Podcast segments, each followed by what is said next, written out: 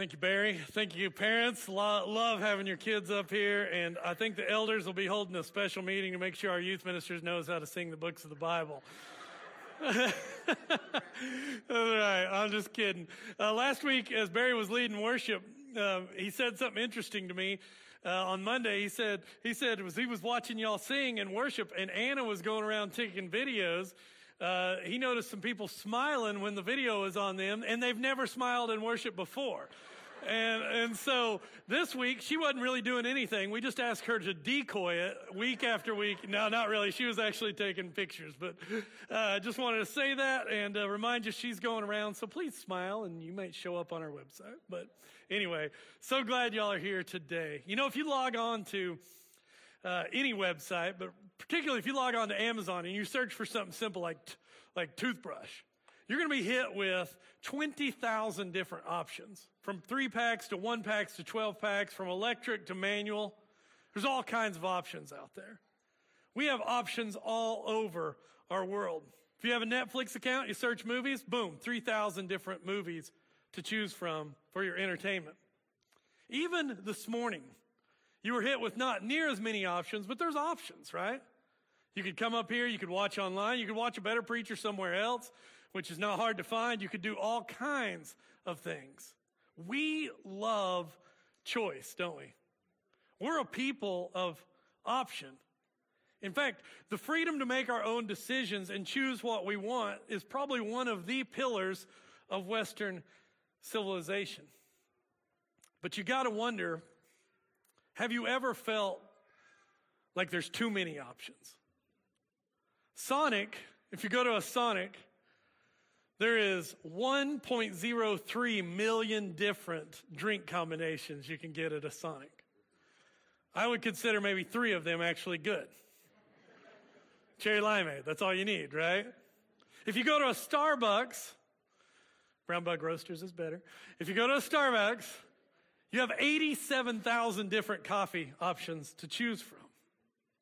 Now, all of us, myself included, we love to and we tend to want to have as many options as possible. It probably, the idea of American options explains the popularity of the Cheesecake Factory, whose menu reads like a John Grisham novel, right? And by the way, cheesecake people, it's good for one thing, cheesecake. Everything else there is disgusting? Microwave city. Anyway, all right. But let's just but enough about that on choices about our interaction with capitalism. Choices are everywhere, right? Choices are part of what we do every day. Our interactions with our kids, what we sign them up for, how long I'm going to stay at work, what I do with my time in the evenings, how I spend my time in the mornings, what I'm going to do in the plethora of options that are in front of me on Saturdays and Sundays. How much time do I spend plopped down in front of the TV or how much time do I spend zoned out on my phone. But all of us know this, right? When you start to think about all those options, I think we can all admit, whether we want to or not, that there is a limit on how much those options are good for us. All these options and all the ease of those options are not neutral in our life. In fact, social scientists now are starting to discover adverse health conditions brought on by too many options given to people. It's something they're calling the paradox of choice. It's a state of being paralyzed with anxiety or feeling the weight of stress in the face of so much to choose from. The result is of the paradox of choice is resulting in hypertension and anxiety and more. You've probably heard of FOMO, the fear of missing out on an option. But now we're living in a world, and I don't know when it came from, but now we're living in a world of the fear of having too many things to choose from. Doesn't have as cool of an acronym, but exists. And so this morning, what we're going to do is I want us to explore our option filled lives, these full and busy lives that we've all chosen, and what they have to do on a more important note with our relationship with God. The truth is that we live busy and overstimulated lives. I can see some of you on your phones right now, teenagers, right? Right? These overstimulated lives are making us not just people with elevated anxiety, but it's a world that we've created where we bow down to the altar of option, to the God of options. And maybe slowly and even imperceptibly, what that has done to us has actually robbed us of our deepest purpose and passions. I put something on the screen here that's, that's pretty straightforward, but I, I, have I've run it by a few people to think it's true, to see if it's true, and they've all said it is. I think this describes our culture. We are a people committed to everything and dedicated to nothing. Committed to everything but yet dedicated to nothing. Yeah, I'm busy all the time.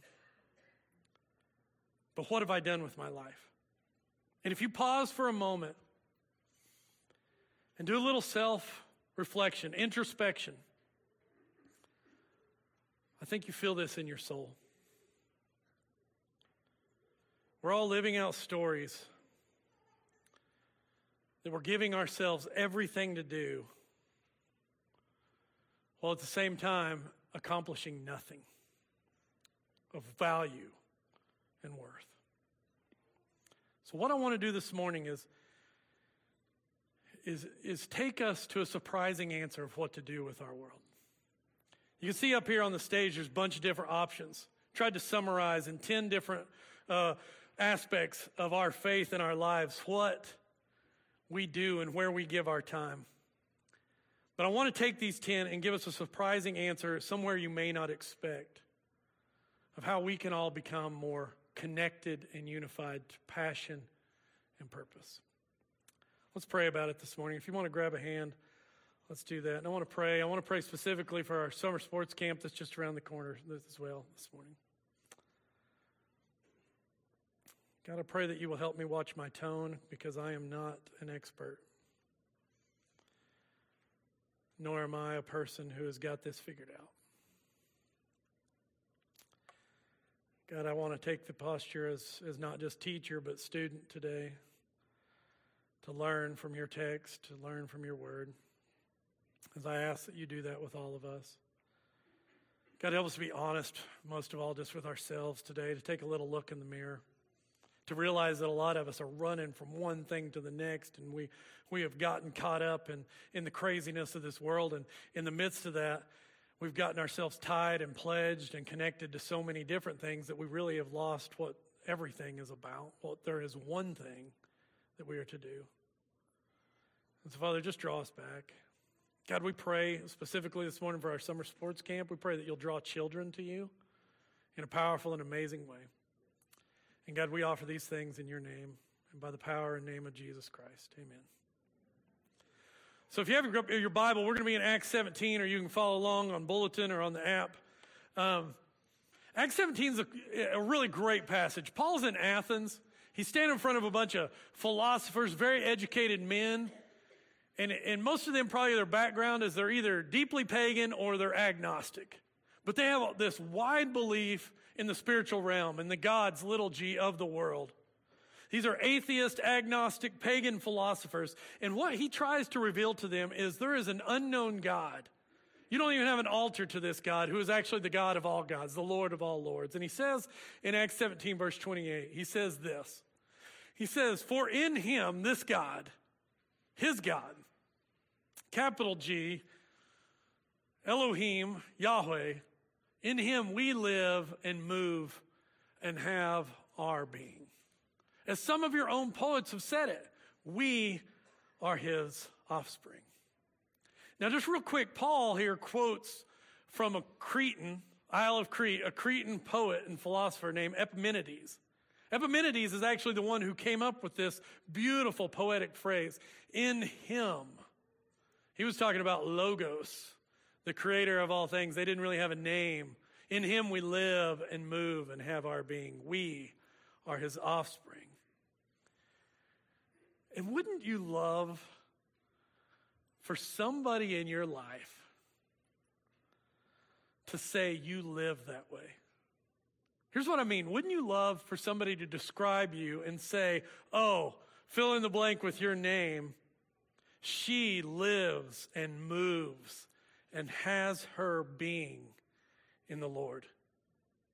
When somebody around town describes you, wouldn't it be incredible for them to go, well, one, I don't know them very well, but the one thing I know them is they are close enough to the Lord that it seems that every choice they make honors God. Would love that. But the truth is, I don't have that reputation. Or at least I don't feel like it, right? And I don't know if you do either. Maybe you do. I've met people where automatically my first response to their presence has been, that guy follows Jesus. That lady is in love with the Lord. And that's what Paul is trying to say, is he's trying to say to these ancient philosophers, there is somebody that you can even move and live in and have your being, and it can completely change your life. But for most of us, probably we don't feel like that's who we are.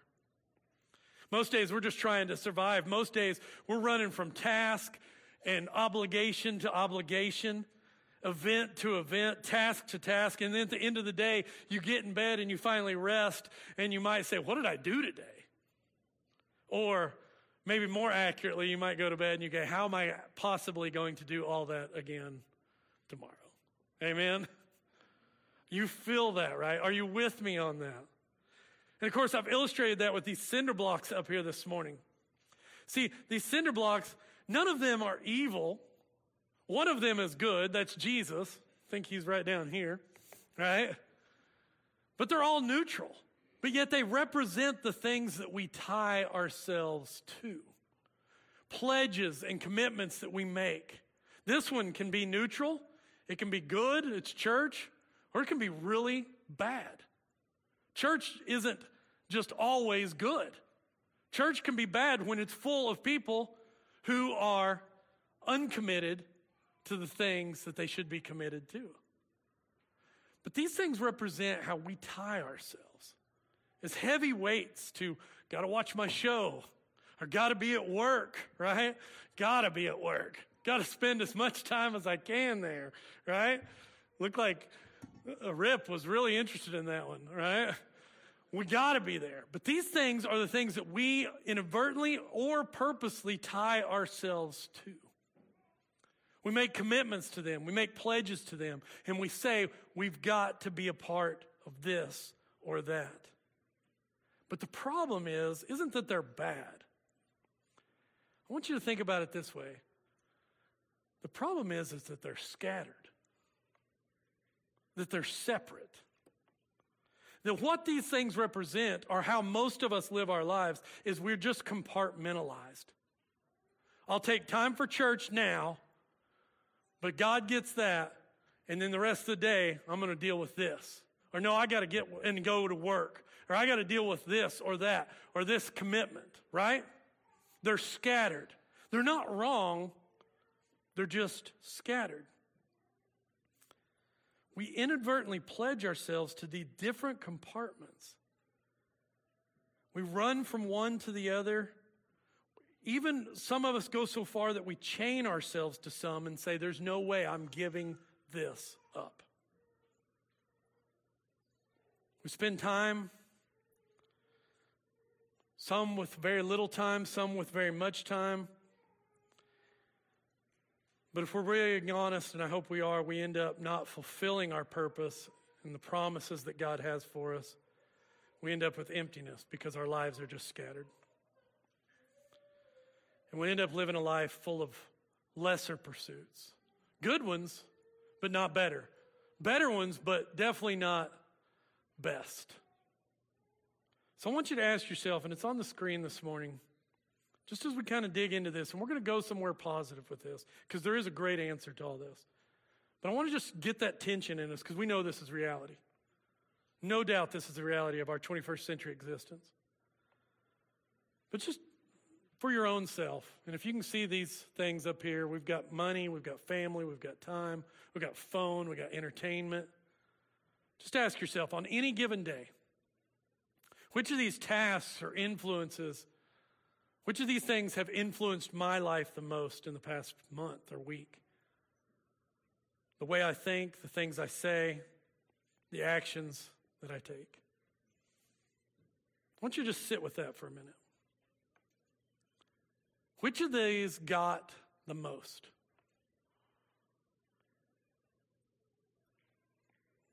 Man, I don't want to admit this, but the one I would have to probably tie myself to is not the one I'd want to admit to the whole church.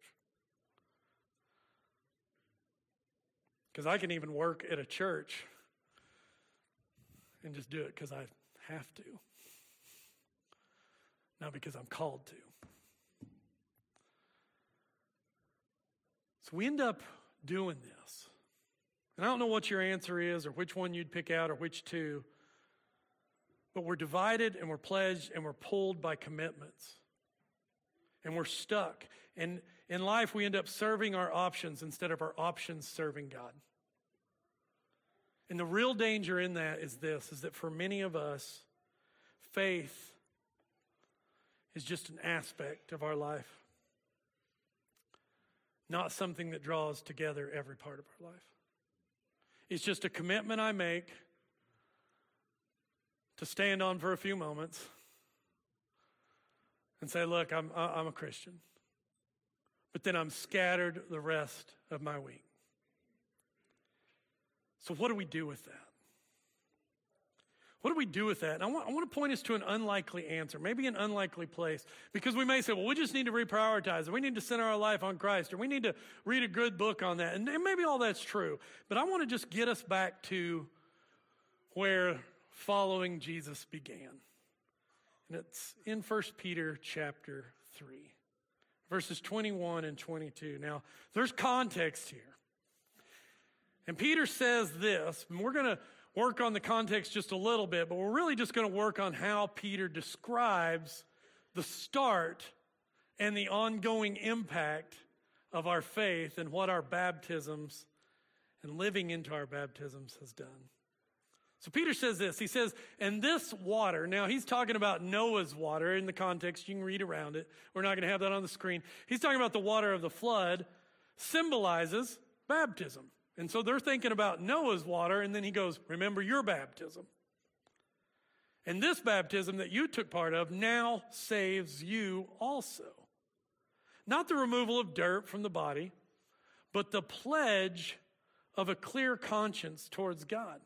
It saves you by the resurrection of Jesus Christ, who has gone into heaven and is at God's right hand with angels and authorities and powers in submission to him. So, in context, here's what Peter's saying. He's appealing to his church family, and his church family is, is what we would consider, he calls them exiles. They're living in, they're not foreigners because they don't have citizenship. They're foreigners because they're citizens of heaven living in a difficult world. First Peter is a great passage for modern day America. We are exiles not looking like the rest of our world, but they're going through difficult times. And his whole message of First Peter is hold on and remember who you are. Right? He reminds them then of Noah, who through difficult times held the faith and was saved through water. And then he goes, now you guys have been saved through water because of the resurrected Lord and Savior. But what he's really leaning into, and we're going to do a little work on this, but so stick with me for the next three to five minutes because this will hopefully you'll go, oh, okay. He's saying to them, I want you to remember what your baptism did, but also what your baptism continues to do. Water from Noah was symbolic, but the water you went through was more than just a symbol. It was more than just a ritual bath. It wasn't just a washing of dirt off your body. It was so much more, Peter says. In fact, and this is what we need to put in our minds, if we were to literally read this text without the English helping us a little bit, how Paul, how Peter puts this is he says, this water symbolizes your baptizing or baptizing that now continues to save you. In other words, we often think of our baptism as, well, I got saved or I was baptized in past tense. That is not how Peter puts it here. He says you are now living in your baptism. We don't even have an English language that really can capture that well. That's the best I can do. That's why he says this baptism now saves you. It's an ongoing present tense reality that I got in the water and I was risen out of the water in the resurrection of Jesus, but I just kept following Jesus. I kept in that thread, uh, thread. I kept in that vein. I kept in that river. I kept in that stream of the salvation of Jesus. This baptism that saves you, this ongoing reality. And then he uses two words. He goes, Your baptism was a pledge of a good conscience. Couple word, couple thoughts just on that first. First of all, pledge. More than just a way to get rid of dust. Pledge, that was a terrible joke. Such a dad joke. All right. A pledge is not a word we use a lot. You might make a pledge to charity, pledge to a flag. Politicians pledge to do all sorts of things, right? We might take a pledge, we might give a pledge. And that, that helps us with this word a little bit. But really, what Paul, what I keep calling Paul because I've been teaching Paul so much. Peter, what Peter is getting at is this: is in Greek, in his language here, the word means an appeal and a promise. But most powerfully, he is saying your pledge is a craving and a desire. It's a craving. It's something that draws you. You see the power of that? Your baptism now saves you by a desire to keep in that stream, to go that direction. It's about what we just asked the kids. Another word you could say here is your baptism was a pledge of your allegiance. Your baptism is a pledge and a desire of your craving and allegiance to head one direction. And then he qualifies it. Well, it's a pledge to what, Peter? And he goes, Well, it's a, a pledge of a clear conscience. Now that sounds weird, right? Because we think of conscience in a lot of different ways. It first of all makes me think of that old joke. Why don't politicians listen, listen to their conscience? Well, because they don't take advice from complete strangers. Whatever. Thank you, the few that laughed. That was terrible. 0 for 2 up here today if anybody's keeping score. All right. Now, here's what that means. For us, when we think of a good conscience, we think of angels on our shoulders, right? A good and bad conscience, or we think of that. Listen to that little person inside of you. That's a very uh, Western mindset. What it really means is a pledge of a good conscience really is not about just listening to something, it's about heeding the pull of something. It's about being drawn like a piece of metal to a strong magnet. That if I have a pledge, an allegiance of a good conscience, I'm no longer getting tied down, I'm getting pulled to an ultimate purpose. My life is all headed in one direction. Your baptism was that pledge of a good conscience. It's a pledge of an allegiance towards the risen King who now reigns above all angels and authorities and powers. And it is now what Peter is saying it is your hope and the freedom for which you've called to have a purpose in life. Now, let's make all this make sense. This, guys, is what you did or what you will do someday when you put on Christ in baptism. What you do in baptism is you go no longer am I a person that's tied down and pledged to a lot of different options. What I'm now is I'm pledged and tied to one thing, tethered to a heavenly king, and all my being is being drawn towards him. So that I am being drawn into something. So that I am becoming somebody who takes on a different mindset and action so that I'm becoming a person who takes on different servant like qualities, who serves and loves and gives of myself. I, I want to illustrate this for you. Hopefully, y'all can see this. Even in the back, I think you guys can see this. But I want to illustrate it in three ways. Oh, I went backwards a lot there, didn't I? Must have had my finger on the button.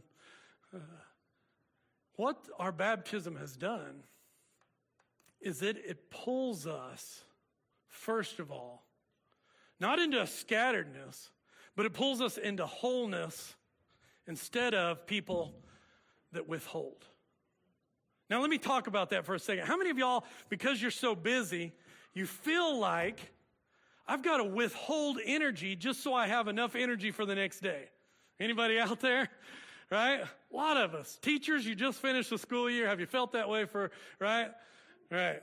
Every teacher I talked to Friday was like, I cried when my kids left, but I'm, i cried also tears of joy, right? Sadness out of one, uh, one eye and joy out of the other. Yeah, I'm going to miss you, babies. Yes. Right? Right? We feel so busy that what we end up doing is we end up withholding ourselves and our time instead of living out of a wholeness. We are people who, because we're so scattered, don't know what to do with our energy.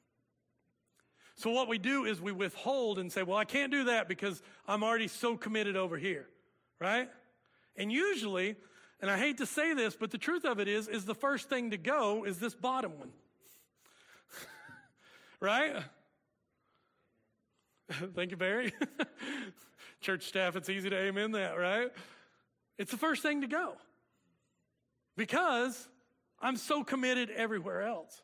But what Peter's saying is your baptism is not pulling you towards a withholding spirit where you're tied, it's pulling you towards a whole spirit. Second thing he's mentioning here, I think what he's getting to, is that you're a person who should be connecting rather than dividing. That you're a person who is finding connections, even at your job. That nothing wrong with having a job, right? But as I have a job, it's about connection, not a place that God is somehow absent. Or maybe even with my phone. Ooh, that's a good one. It's not a place where I can just be my own person and make my own decisions and make a lot of mistakes by searching for things I shouldn't and looking for things I shouldn't. But even my phone is a place of connection. We talked about this Monday in our church staff meeting, and it's been blowing my mind ever since. I want you to imagine a church where this happens where this is the norm. And I hope I get this across right. I don't, I've been working on it all week to try to say it right. So uh, I never, I didn't even put it in my notes because I couldn't get it out right. But I want us to imagine what would it look like to be such a connected church and such a people that were so connected to Jesus that when you missed a few weeks of church, what we call church, which really isn't church, right? we don't get into that. Church is us, right? No matter where we go. But what would it look like for us to be a people who, when somebody's been gone for two or three weeks, the question isn't, where have you been? The question is now, because we're so connected to Jesus, is how did you serve the Lord when you weren't here? Think about the paradigm shift of that. See, we're so concerned with people meeting obligations, we forget that what the church is about is to make us whole and look like Jesus. So that the biggest idea of church shouldn't be, oh, you missed church. It should be, how were you being church when you weren't here? I would love to be part of a church like that, wouldn't you? That we trust each other enough that when you're not here, we know you're living like Jesus? How cool would that be? That's going to take a lot of work on some of us parts, right? You'd be like, I would love for people to start asking me that because I'm here, you know. All of us need to be moving towards Jesus then. We need to be people who are connecting rather than dividing. We need to start putting things together. If anybody breaks a toe up here, it's going to be me. So you guys are safe, okay? We need to be people who are learning to take our image that we have in all parts of our life and start to connect them. But finally, and this is what it's getting at, is that we need to be people who are compelled that we become people, whether it's at school or job or with entertainment, we start to look at life as something that is moving us not away from the Lord, but it's moving us to the Lord. Even money, what we make, what we do with it. And being compelled is different than being pulled, isn't it? Somebody that is compelled is convicted. Somebody that is compelled is somebody that is going, I have a passion and a purpose for my life. And I am being drawn by that, like a magnet, a pledge of a good conscience to live a certain life. And guess what happens when we start to do that? None of these things are wrong. None of these things are bad. But then everything that we do starts to look like King Jesus. And we live a cross shaped life. We live a life that then starts to look out of our baptism like our baptism and the one who saved us through our baptism. And we become a people who, instead of living scattered, everything we do starts to say, that looks like Jesus. That church looks like Jesus. The things they watch looks like Jesus. The way they spend their time looks like Jesus. The way they spend their money, the way they train kids to go to school, they, that, that man, that Canadian Church of Christ sends a lot of Christ-centered kids to Canadian middle school, Baker, C, CHS, right? The way we look at our jobs and our phones, the way we have an image about ourselves, it all looks like Jesus. That's your baptism, guys. The question, though, is this Will we live up to what our baptisms are already done? Will we live up to the vows we gave when we said, In our baptism, I pledge allegiance to the Lamb? He's the only one that matters. And so the encouragement this morning is to be cross shaped for us to change the way we think, not from I'm this way and I'm this way, but that we are people who are connected and whole and compelled to act like Jesus. If you need anything this morning, we're here for you. Got our baptistry full. We'd love to see some people take this on. This is getting in touch with the cross and with the empty tomb. When you're baptized, you, you somehow, because of the faith of Jesus and your faith in Jesus, you go in that water and you connect with his death and you come out not because it's magic water, but you come up and connect with his resurrection and you live a new life. A new life that says, this is where life is. If you guys need anything this morning, we're here for you. Let's stand together.